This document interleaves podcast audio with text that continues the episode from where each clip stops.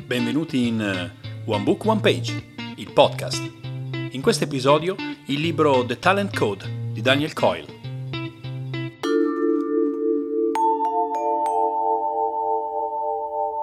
Tutte le nostre azioni, emozioni e pensieri sono il risultato di stimoli elettrici che viaggiano attraverso una serie di circuiti, le fibre nervose. I nostri muscoli sarebbero completamente inutili senza gli stimoli delle fibre nervose. Saremmo come burattini senza fili. I circuiti neurali sono immersi in una sostanza chiamata mielina. Fino a pochi anni fa si pensava fosse solo un isolante per le fibre nervose, ma la mielina, oltre ad isolare le fibre, consente agli stimoli di viaggiare più velocemente su di esse, ricoprendo quindi un ruolo cruciale per lo sviluppo delle attività. Determina quanto velocemente e precisamente un messaggio viaggia da una parte all'altra del corpo. Come un'autostrada consente di viaggiare più velocemente rispetto ad una provinciale, un livello più spesso di mielina consente al segnale elettrico di viaggiare più velocemente ed in maniera più accurata. La pratica rende perfetti, ma non una pratica qualsiasi. La pratica consapevole consente di migliorare. Questa pratica non è quella in cui ripetiamo semplicemente le cose che già sappiamo fare, ma quella in cui ci spingiamo ad impararne altre, sbagliando inevitabilmente. Attraverso l'errore e la correzione dell'errore, la mielina viene rotta e ricostruita più forte, come i muscoli quando si va in palestra. Guardando le opere di Michelangelo, si è portati ad attribuire quei risultati ai geni e all'ambiente in cui era nato, in grado di nutrire il suo potenziale artistico. Siamo tendenzialmente portati a pensare che la dote naturale e l'ambiente circostante consenta di sviluppare maggiormente certe doti, ma questa teoria non spiega come mai a Firenze, nel Rinascimento, un'epoca tutt'altro che pacifica, ci fossero così tanti maestri d'arte. La risposta è nella pratica consapevole. I bambini come Michelangelo iniziavano a bottega a 6 anni, imparando a tagliare il marmo e preparare il fresco. I dipinti dell'età adulta non erano quindi frutto del genio, ma di una decennale pratica consapevole. Ci sono tre elementi chiave per sviluppare il talento. Il primo è la pratica consapevole. Ad esempio, i bambini brasiliani giocano fin da piccoli a futsal, un calcetto a 5 giocato con una palla più piccola e pesante in un campo più piccolo. Il secondo è la scintilla che motiva la pratica consapevole. Il fatto che una squadra vinca i mondiali in un dato sport, ad esempio, fa sì che molti più bambini si vorranno dedicare a quello sport nei mesi e negli anni successivi. Il terzo è avere un buon coach. Un buon coach per la prima parte della nostra attività dovrà concentrarsi nel mantenere viva la motivazione iniziale non sarà quindi fondamentale che sia anche tecnicamente molto bravo.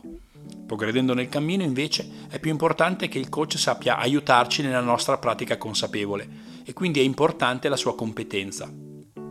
Molti dei migliori pianisti, tennisti e nuotatori hanno avuto solamente coach mediocre durante la loro prime fasi della loro carriera.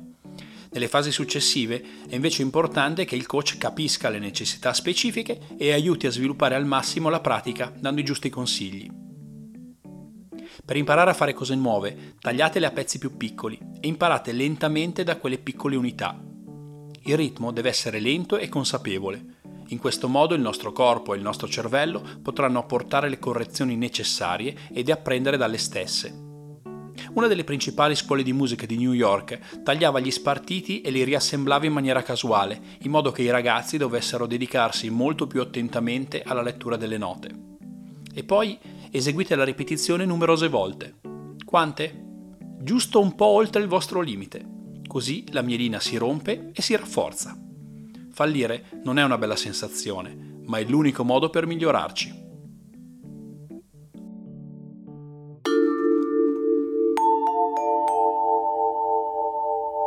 Vediamo ora quali sono gli spunti che il libro può dare a chi svolge la professione del consulente finanziario.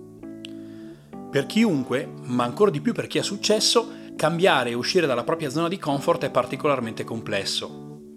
Chi è a rischio con la propria professione spesso è portato ad assumere rischi che diversamente non si prenderebbe. Questo talvolta fa nascere outliers ed è il motivo per cui frequentemente si dice che dalle crisi nascono opportunità. Ma per chi ha già avuto e sta avendo successo?